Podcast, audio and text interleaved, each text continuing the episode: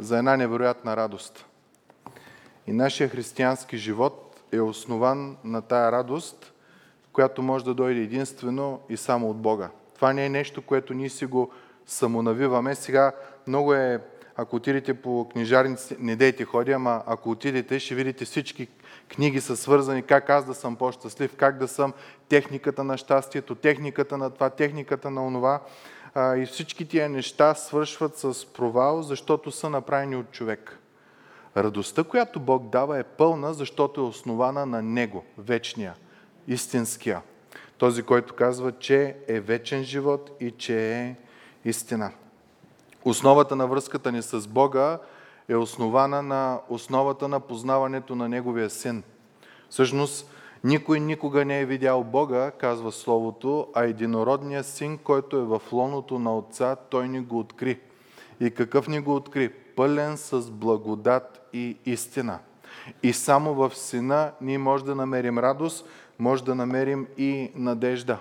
Когато приемем Сина, едно покривало от нас слиза. Изведнъж тая книга от една стара книга за бабички на 2000 години става Божието Слово, става извора на живот за нас, става истината. Ние ставаме, ние лягаме с нея. Защо? Защото съзнаваме, че това е истинското Божие Слово. И то не е само теория, философии, които да научиш, ами то е толкова силно, толкова живо, че те променя. И те променя не просто да станеш по-добър човек, променя те в образа на Божия син – Целта на Твоето и моето спасение е да бъдем съобразни с Христос. Не да отървеме пъкала, не само да ни е хубаво и когато се помолиш Бог да отговори на всяка нужда, не да си по-добър морален и всички тия качества на плода на духа да израснат в тебе, а да станеш съобразен с сена.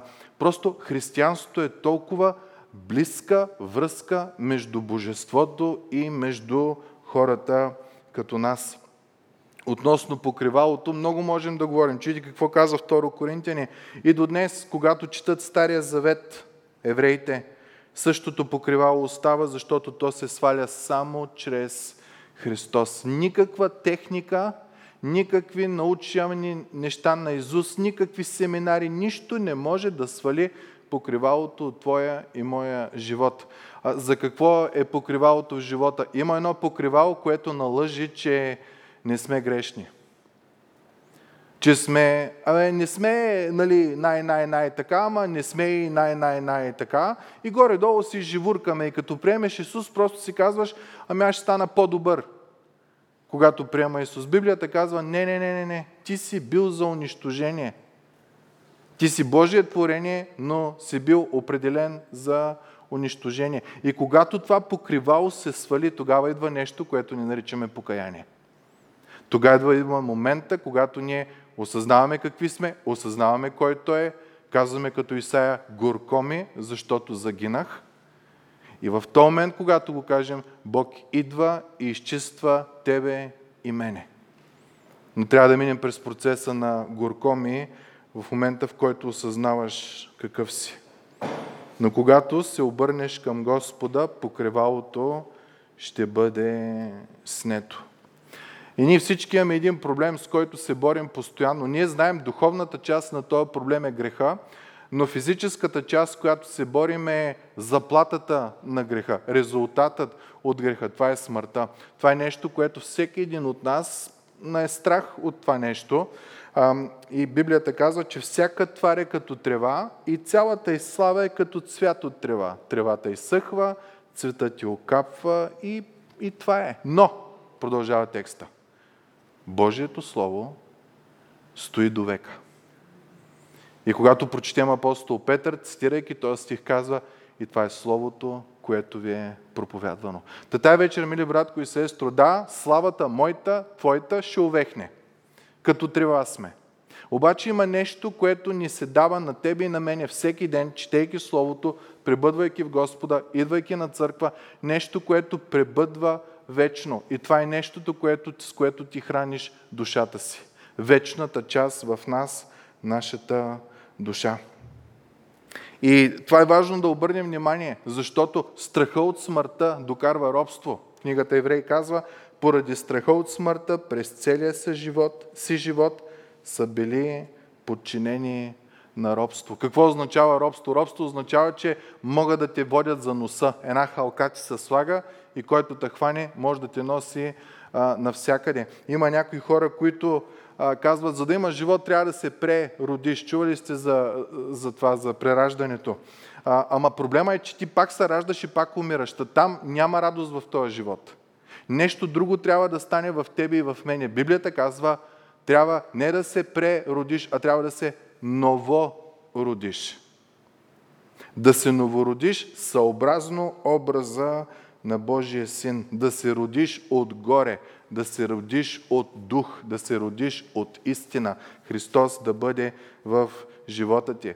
И ние се раждаме два пъти християните. Едното е физическото раждане. Това е което родителите са ни дали. Това е момента, в който, нали, очевидно, ние сме се родили, обаче умираме. Та, радост там няма. Там окапваме, почваме да взимаме лекарства, допълнителни неща, които да наподсилят и неща. Просто виждаме, че мъчим се да поддържаме нещо, което се разпада. Обаче, когато си роден от Бога.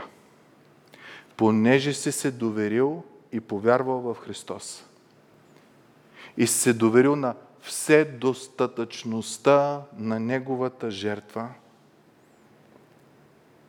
ти ставаш нов човек. Смъртта вече няма сила над тебе.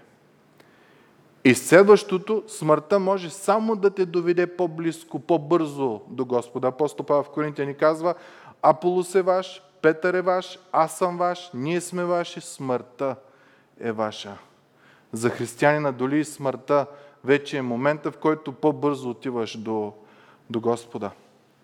Та това е една огромна радост, една огромна привилегия да бъдеш Божие дете да бъдеш новороден от Бог, да бъдеш новороден. Божия Святи Дух да бъде в тебе. Такава радост никой не може да отнеме. Защото тя не зависи от материалните обстоятелства, в които сме, не зависи кой е майка ми, кой е баща ми, кой е дядо ми, кой е прай дядо ми, не зависи от тези неща. Тя зависи от Бог, който е вечен, тя зависи от Христос, който те е възлюбил с вечна любов. И когато този, който е вечен, всесилен и те е възлюбил с вечна любов, какво може да ти даде Той? Вечна надежда и вечна радост и вечен мир в живота. Текста, върху който искаме тая вечер да, който искам тази вечер да разсъждаваме, се намира в Йоанна 16 глава, от 22 до 23 стих. И ще моля да се изправим в уважение към Божието Слово. Текстът е набран на, на компютъра. Това е момента, в който Исус преди, това става четвъртък вечер, преди Исус да бъде предаден, Та Исус дава последни наставления на своите си ученици. В 16 глава им казва, че ще дойде един утешител. Ще дойдат много трудности, но той няма да ги остави сами. И от 23 стих казва, и в онзи ден няма да ме питате за нищо, истина, истина ви казвам, ако поискате нещо от Отца в Мое име, Той ще ви го даде. До сега нищо не сте искали в Мое име, искайте и ще получите, за да бъде радостта ви пълна. Това, това съм ви говорил с притчи. Настава час, когато няма вече да ви говоря с притчи, а ясно ще ви известя за Отца. Този ден ще попросите в Мое име и не ви казвам, че аз ще поискам от Отца за вас, защото сам Отец ви обича, понеже вие възлюбихте мене и повярвахте, че аз излязох от Отца. Излязох от Отца и дойдох на света и пак напускам света и отивам при Отца. Учениците му казаха, ето сега говориш ясно и никаква притча не казваш. Сега сме уверени, че ти всичко знаеш и няма нужда да ти пита някой, за да му отговориш. По това вярваме, че си излязал от Бог. Исус им отговори, сега ли вярвате? Ето настава час, даже е дошъл, да се разпръснете всеки при своите си и да ме оставите сам. Обаче не съм сам, защото Отец е с мене. Това ви казах, за да имате в мене мир. В света имате скръп, но дързайте, аз победих света. Може да седнете, мили брати и сестри. Две неща казва Исус, за да бъде радостта ви пълна, и за да имате мир в тези стихове. Исус им казва, след моето възкресение ще дойде светлина. Ще дойде осъзнаването за един нов ден. Богословите казват, това е осмия ден, когато Господ прави всичко ново чрез Своя Син, нашия Господ и Спасител Исус Христос. И ние днеска живеем в този осми ден. Искам да обърна внимание на стиховете. В този ден, казва Исус, вие няма да ме питате за нищо. Истина, истина ви казвам, каквото и да поискате от Отец в Мое име, Той ще ви го даде. Дано този текст не го приемаме, че аз мога да си напиша един лист с пожелания и каквото си поискам, Исус ще ми го даде. Тук Исус говори за нещо много дълбоко. Заради възкресението на Исус Христос, ти може да имаш страшно лична, дълбока връзка с Бог. До степен, че не трябва да минаш през свещеник, не трябва да минаш през нищо, можеш да дойдеш директно при Отец чрез Исус. Обърнете внимание на фразата. Истина ви казвам, каквото и да поискате от Отец в Мое име, Той ще ви го даде. Твоята и моята връзка с Бог започва в името на Исус. Без Исус нямаме лична връзка с Бог. Толкова е важен за нашата вяра и за нашия живот. Та чрез жертвата на Исус нямаме страх от смъртта, нямаме страх от живота, ние сме родени отгоре и ние имаме привилегията да бъдем наречени Божии деца. Първо Йоанна казва, Йоанна първа глава, а на онези, които го приеха, даде право да станат Божии чеда, т.е. на тези, които вярват в Неговото име, които се родиха, малко прескачам, от Бога. Когато си в Исус Христос, ти си роден от Бога. Това е свръхестествено нещо. Никой не може да го измисли, никой не може да, си го, а, да го копира. Това е нещо, което Бог дава.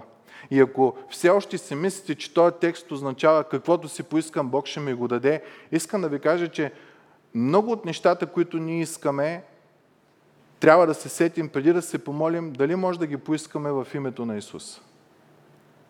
Дали е за слава Божия или е за моя лична собствена изгода. Кои са нещата, които ние искаме в, в живота? Да мога да прославям Бог, да бъда по-добър свидетел, да мога да устоявам в гоненията, в притесненията, в трудностите, да мога да го познавам. Между другото, моли ли сте се някога в Исусовото име? Господи, моля те в името на Исус да ми се откриеш повече и повече, да те познавам повече и повече. Обикновено казвам в името на Исус, моля да съм изцерен, моля да ме заплатите, всички проблеми да ми бъдат решени това, а лична връзка с Бог. Не знам, когато чета 16 глава на Йоанн, единственото, което ми остава в ума е, че Исус премахва завесата, разстоянието между мен и Бог и че в Исус аз мога да имам жива, интимна връзка с Господа. Близост, близост и близост. Та, заради Исус Христос греха няма сила над нас вече. Не сме роби на греха. Не, че ще спрем да грешиме. Но когато са грешиме, Святия Дух няма да ни остави. Ще ни изобличи на момента. И е хубаво на момента, когато сме изобличени, да си поискаме прошка. Иначе минава бързо и забравяме. Исус продължава нататък стих 24 и казва До сега нищо не сте искали в Мое име, искайте и ще получите, за да бъде радостта ви пълна. Искам да ви питам тая вечер, кое може да поискате от Бог така, такова нещо, че радостта ви да е пълна? Може ли да измислите нещо? Дано не е нещо материално, защото то ще остарее след една седмица. Някой може да иска нов iPhone. Ами сега на 12 септември ще излезе най-новия. Тъй, че не знам, телефони няма да искаме. Какво е нещо, което можем да искаме от Бога? За да бъде радостта ни пълна. Да сме по-близко с Него. Да искаме спасението на нашите деца. Да не сме накрая в рая сами. Да имаме една истинска, по-близка връзка с Господ. Искам да ви прочета един стих, Ефесяни 1 глава 3 стих, който казва Благословен да бъде Бог и Отец на нашия Господ Исус Христос, който в Христос ни е благословил минало свършено време с всяко духовно благословение в небесни места. Кои са тия благословения в небесни места? Фактът, че ти е простено. Това само Бог може да ти го открие. Фактът, че си грешен е благословение Божие, да осъзнаеш, че си грешен. Иначе ние си знаем, че не сме много-много стока, ама сме по-добри от другите. И едно такова мерение има. И когато тръгваш да съмериш другите, води едно огорчение. Това не е от Бог. Почваш да мразиш. Бог няма да те кара да, да мразиш. Осъзнаването, че Бог те е възлюбил, е няма от кой друг да дойде, освен от този, който те е възлюбил. Моята съпруга как знае, че аз се обичам? Аз си казвам. С дела и показвам. Тя е уверена в моята любов и по същия начин аз съм уверен в нейната любов. По какъв начин Господ уверява тебе и мене в, наш, в Неговата любов към нас? Спомняте ли си какво казва Библията? Че когато бяхме грешни, Бог изпрати Христос. Няма друго по-голямо уверение за Божията любов. Когато Бог е имал всяко право на света да ни смачка с дъха си, той решава Неговия син да понесе твоята и моята вина върху себе си. И това е назначено да те доведе до покаяние. Да осъзнаеш, а, бе аз толкова ли съм грешен, че Божия син трябва да дойде и да умре? Да, толкова. И чрез тази свята жертва на Неговия свят син, на тебе ти се изяснява нивото на твоята грешност. Господ ти показва и, че те пази. И тук не говоря само да не те блъсне кола или да не падне метеорит върху тебе или като едеш нещо да не, да не ти се разбичка корема после. Ами Бог те пази в своите си ръце, в своето си обятие, както един баща пази детето си, което е в опасност. Как го прави това бащата? Като прилепва детето по-близко до себе си. И каквото и да дойде, бащата удря, но детето не го удря. Това е Божието пазене, това е Божията грижа. Бог в Христос е показал благодатта си към нас. Незаслужена милост. С какво ти и аз сме заслужили? Имаме песен такава. Не знам защо благодата своя на мене Бог е изявил. Не знаем. Толкова е голяма любовта му, толкова е голяма грижата му. Ами освен всичко това, дал ни е духа си в себе си. Исус казва, Той ще ви утешава. Когато грешите, ще ви изобличава. Когато не знаете какво да говорите, Той ще ви говори. Моите думи Той ще ги изявява на вас. Имаме една непрестанна грижа за нас, която нищо общо няма с материалните части. Затова Словото казва, на небесни места ние сме благословени с невероятни духовни благословения. Чуйте Иоанн 1 глава как го описва, защото ние всички приехме от Неговата пълнота благодат върху благодат. Ние сме приели от Божията пълнота. Бог не ни е дал само от една чашка малко водичка да си топне пръста и да напоръси. Бог се разлива за нас, дава сина си за нас. Не е да прати някоя маймуна да говори и хората да са шашнати, да я следват, защото кой вижда маймуна, че говори. Дава своя единороден син. От неговата пълнота благодат върху благодат понеже закона беше даден чрез Моисей, а благодата и истината дойдоха чрез Исус Христос.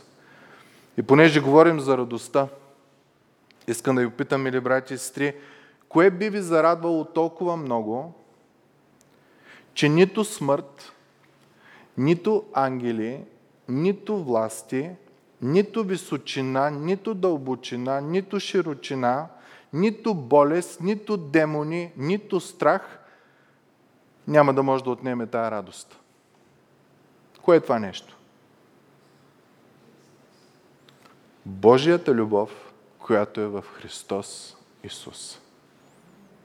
Всяко друго нещо, всяко друго нещо ще бъде отнето. Но Божията любов няма. Защо?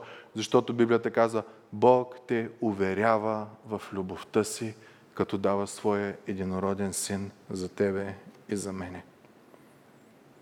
Амили, братко и сестро, когато ти се покажеш за греховете си, когато получиш от Господа уверението, че ти е простено, от Господа получаваш и нещо прекрасно. Ти си обявен за Божий син и за Божия дъщеря. Ти ставаш част от Божието семейство. Не знам дали осъзнаваме радостта, която тия слова носят върху всеки един от нас. Днеска, ако ти си се покаял, ако си осъзнал окаяното си състояние и си помолил Бог за прошка, и Бог ти е простил и те е уверил, уверението продължава не само, че ти е простил, продължава да ти каже, че ти си Божий син и Божия дъщеря и още повече името ти е записано в книгата на живота. Представете ли си? В книгата на живота. И ти, и благословенията продължават. При този всевишен, всеможещ, все уникален Бог, ти можеш да отидеш в Неговото присъствие чрез Исус Христос. Смело да пристъпиш към престола на благодата и да молиш за благодат и за милост в Неговото присъствие. Та Исус казва, искайте и ще получите, за да бъде радостта ви пълна. Ти си поискал прошка за греховете ти. Господ ти е простил, уверил ти е в прошката, направил ти е свой син и своя дъщеря, уверил ти е в това нещо. Записал ти името в книгата на живота, дал ти е достъп до Неговото присъствие и не е когато Той може, а когато ти искаш. Вратата към Божието присъствие за тебе и за мене, като Божие дете, е наше право винаги да е отворена винаги можем да отидем при татко. И друго, за живота, който е тук, казва Словото, че всичко, което ще се случи в твоя и в моя живот, от най-голямата трагедия до най-голямата радост, Господ ще го прави да работи за твое добро. Той ще те оформя, Той ще те води, Той ще те ръководи. Псалом 32 казва, окото ми ще е върху тебе. Аз ще следа, аз ще бъда винаги около тебе. До един още по-славен момент. Момента на нашето възкресение. Когато казва Словото, нашето унизено тяло ще бъде преобразено и ще бъде съобразно на Неговото. И тогава ще имаме истинската радост, истинската привилегия да бъдем в Божието присъствие с нови тела които не са покусени от греха. И там срам няма да има вече. Там няма да има чувство за вина, там няма да има нищо. А ние ще бъдем не по-добри, а съобразни с Христос.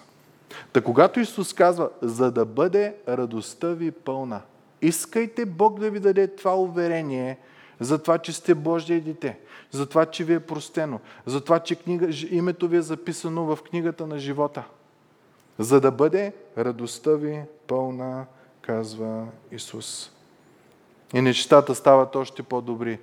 Откровение казва, Той ще обърше всяка сълза от очите им и смърт няма да има вече, нито ще има вече жалеене, нито плач, нито болка, нито проклятие, нито тъмнина. Тоест, грях няма да има. Тук ти си Божий син и Божия дъщеря, обаче страдаш с греха. Покайваш се, минаваш през трудности, минаваш през изпитания. Грехът ти удря от външно, греха от вътрите удря, объркват и всякакви такива неща и ти плачеш, защо? Защото нараняваш Той, който е дал всичко за тебе. Ще дойде момент, когато грях няма да има вече. Сълзи няма да има вече. Защо? Защото Той ще обърши всяка сълза от твоето око. Някой казва, ей, да ида в рая и ще бъда безсмъртен. Не, мили братко и сестро.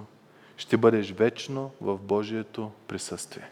Остави безсмъртието. То не е толкова важно.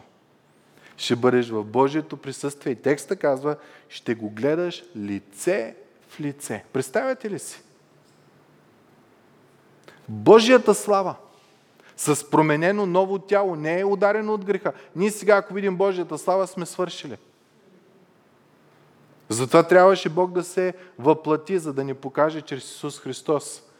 Кой е? Като стане един от нас. Но там, казва текст, ще го видим такъв, какъвто е. Как може да опишем всичко? Това е едно блаженство. Една наслада. Та, когато Исус казва, за да бъде радостта ви пълна, от момента в който ти е дадено уверение, че ти е простено, до момента в който ти очакваш момента, че ще го видиш такъв какъвто е. Е радост, е радост, е радост, е радост. И радостта става пълна, когато си в Неговото присъствие постоянно. Не само когато се молиш, не само когато четеш, ами ти живееш. Там текстът е много интересен. Знаете ли, че ние без слънце умираме? Казва, че 2-3 минути и всичко става лед. Знаете ли, че там горе няма да има слънце? Кой иска да иде горе без слънце? Не се притеснявайте. Сам Бог ще бъде светлина за тия хора. Източникът ти на живот там ще бъде сам Бог. Твоето естество ще бъде напълно променено. Исус казва, искай в Мое име. И радостта ти ще бъде пълна. Искай в Мое име да имаш уверение. Искай в Мое име да израстваш. Искаш, искай в Мое име да си, Господ да ти уверява повече и повече в любовта ти към Тебе. Искай, искай, искай и радостта ти ще бъде наистина пълна. Някой ще каже, ма как става това нещо? Аз трябва да съм безгрешен. Всъщност Библията казва, че не трябва да си безгрешен. Трябва да си грешен и да го знаеш. И да помолиш за прошка. Да помолиш за покаяние. Да помолиш за живот, който единствено и само Бог може да говори. Не знам дали обръщате внимание, но тук Исус никаква история не говори, никаква притча не споменава. Директно Той им казва, вие трябва да искате, трябва да, да имате, вие имате достъп до тия големи Божии благословения. И дори сам Той им го казва, стих 25, всичко това ви говорих до сега с притчи, но настъпва час, когато няма да ви говоря с притчи, а открито ще ви възвестя за Отец. В този ден ще, ме, ще молите в Мое име и не ви казвам, аз ще помоля Отец за вас, защото сам Отец ви обича, понеже вие ме обикнахте и повярвахте, че аз съм излязал от Бога. Мили братко и сестро, не знам, но обърнете внимание на стих 26. В този ден ще помолите в Мое име и не ви казвам, аз ще помоля Отец за вас, и тук идва най-прекрасната част на текста. Защото сам Отец ви обича. Понеже вие ме обикнахте и повярвахте, че аз съм излязал от Бога. Това не означава, че Исус не е посредника. Той е посредника между нас и Бог. Той казва в Мое име, в Мое име, в Мое име. Но друго нещо иска да каже Исус тук. Бог вече не е далечен. Бог не е сърдития чичко с пръчката, който чака само да сбъркаш и да те плесне по пръстите, по ръката. Не е полицаят на света, който само чака нещо да направиш и да ти сложи белезниците, да ти ограничи. Ами тук казва, че ако ти обичаш сина, бащата възлюбва и тебе. И когато ти молиш Отец нещо чрез Сина, Отец няма да го даде, защото Исус го е помолил, а Отец ще ти го даде, защото си възлюбил Сина. Невероятна, близка връзка с Бог. Исус казва, не ви казвам, аз ще помоля Отец за вас, защото Отец ви обича. Исус казва, спокойно застани на молитва и когато се молиш, започни така.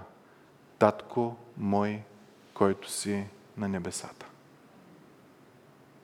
Не ти, о Всевишни, Всеблаги, някой, който е далечен. Той е Всевишен, Всеблаг, Той е царя на Вселената, Той е, той е всичко, но за тебе и за мене, понеже сме възлюбили Сина, Той е Татко. Дори думата, ако буквално трябва да се преведе, най-интимното, което едно еврейско дете може да каже на баща си, на български може да е татенце. Татенце мой, татко мой. Защото сам Отец ви обича, понеже ми обикнахте и повярвахте, че аз съм излязал от Бога. Не знам, а като чета този текст, аз усещам много близко връзката ми с Бог като част от Божието семейство. Аз не съм далечен. Да, аз съм усиновен чрез Исус Христос, но съм възлюбен. Аз не съм някой добавен ей така, защото семейството трябва да бъде благородно. Ами аз съм един, за който сина е дал живота си. И понеже аз обичам сина и той се е представил превъзходен в моя живот, Отец обича и мене. Което означава отново, че ние имаме привилегията и правото за пряк достъп до престола на благодата. Спомням се, преди време бяхме с гости пред президентството в София и изведнъж, докато гледахме а, там пазачите, които са а, почетната, почетната стража, изведнъж излезе президента.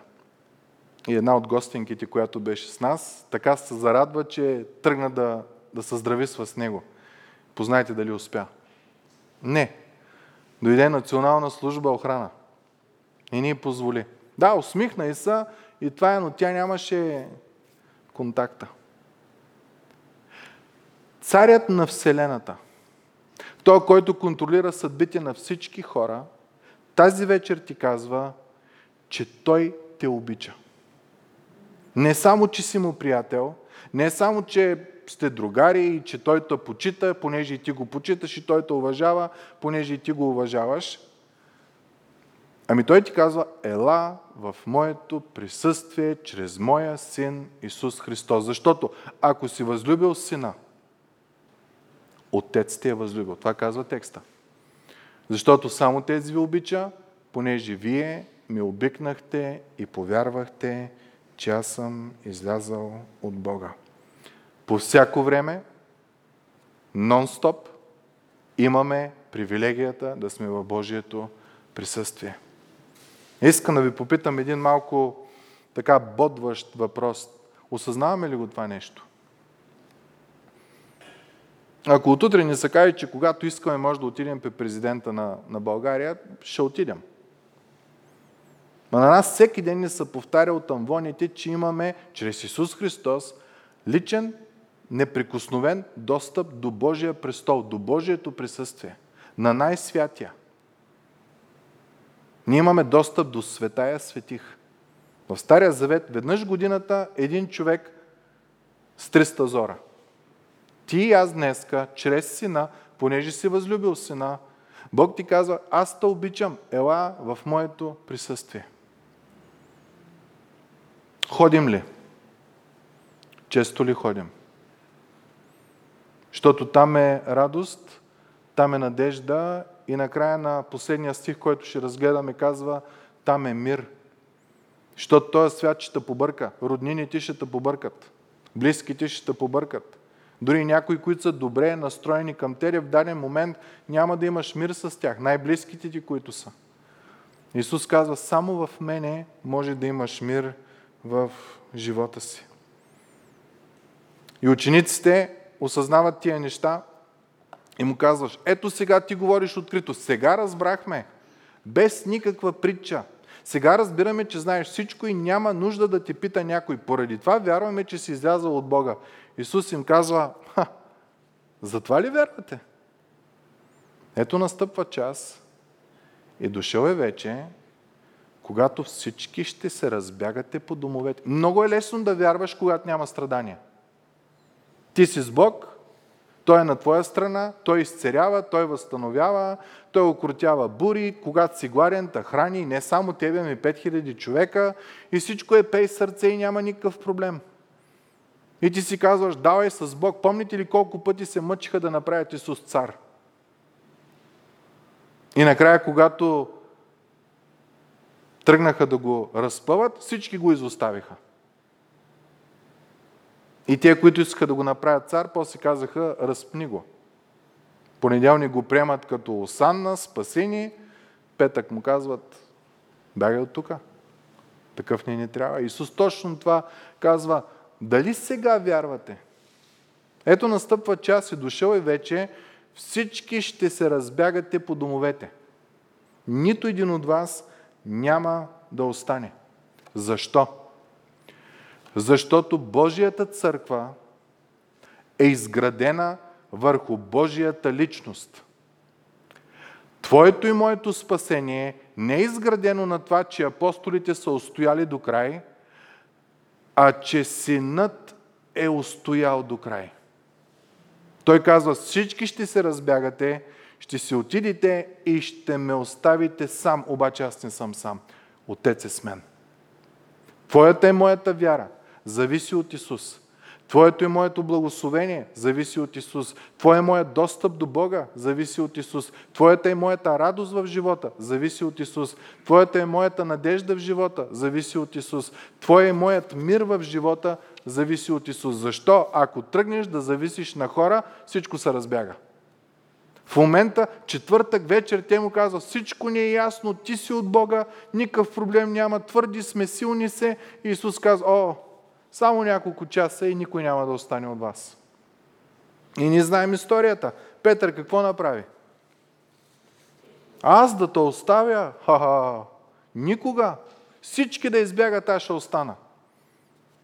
Е, той остана, ама на 300 метра разстояние и се отрече три пъти от Исус. И горко плака. Вярата ни не е основана на личността на Петър. Нито на личността на пастира, нито на личността на папата, нито на който и да е. Най- най-лошото, мили брати и сестри, в една църква е да видиш човек, чиято вяра е в вярата на друг християнин, не в Бог. Той вижда един, който е здраво стъпил във вярата и му се възхищава и когато говори с него, се изпълва и се радва и тия неща, но той човек няма лична връзка, жива връзка с Бога. И връзката е само с този човек, който му говори, той, той не прави лоши неща. Говори му правилните думи и тия неща. Проблема е в слушащия. Че няма вяра в Бог, ами има вяра в този човек, който му, който му говори. И затова текста ни казва, само аз ще остана за да може вярата ви да е основана на мене. Никой човек да не се похвали. Едната личност, която е, така да кажем, основна градивна в църквата е апостол Петър. От 1 до 12 глава на Деяния, той е главният тартор на, на църквата. Ама спомняте си какъв беше той. Отрече са три пъти и ако не беше Исус да го възстанови, нямаше да имаме Петър. Апостол Павел, помните ли? Останалата част от Деяния говори за него. От 13 глава до края.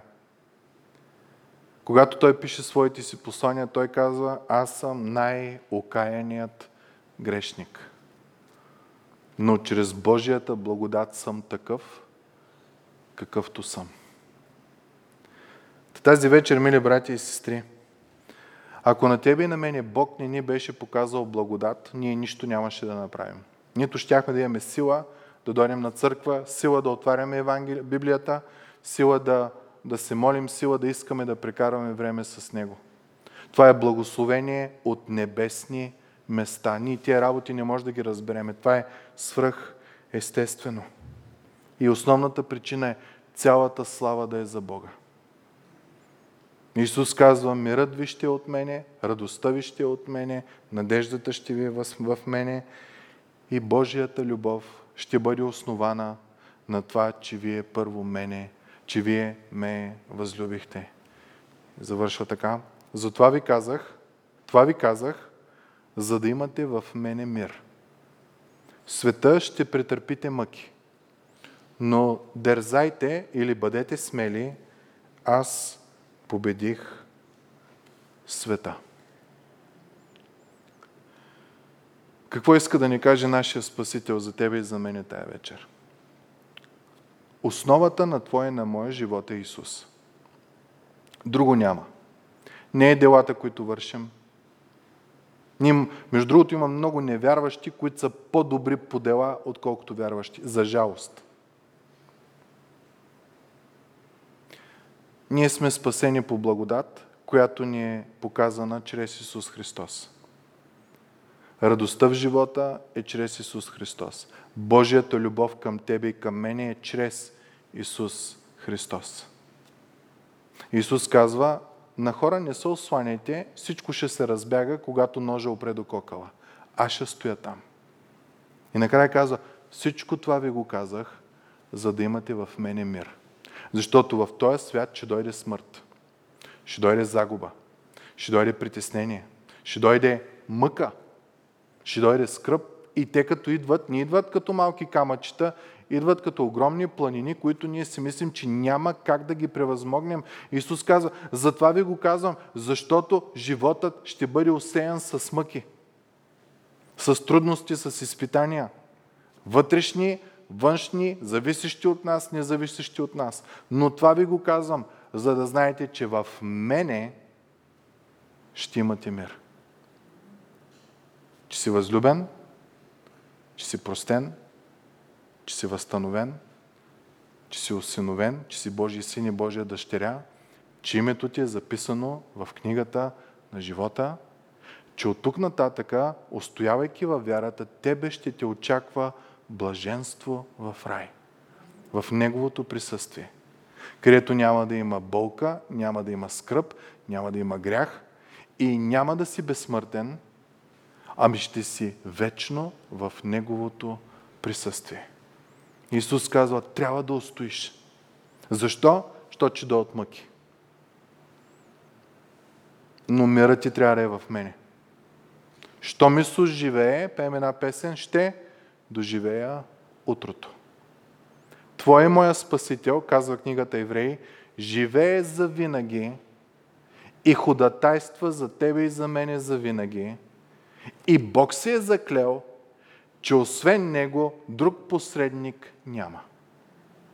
В никой друг няма да намериш радост, няма да намериш мир, няма да намериш надежда, няма да намериш отеха. Защото като дойде мъката, всичко се изпарява. Защото е направено от човек. Само в Христос. Та, мили братко и сестро, искам да ви окоръжа. Радостта ни, мира ни и надеждата ни е само в Господа.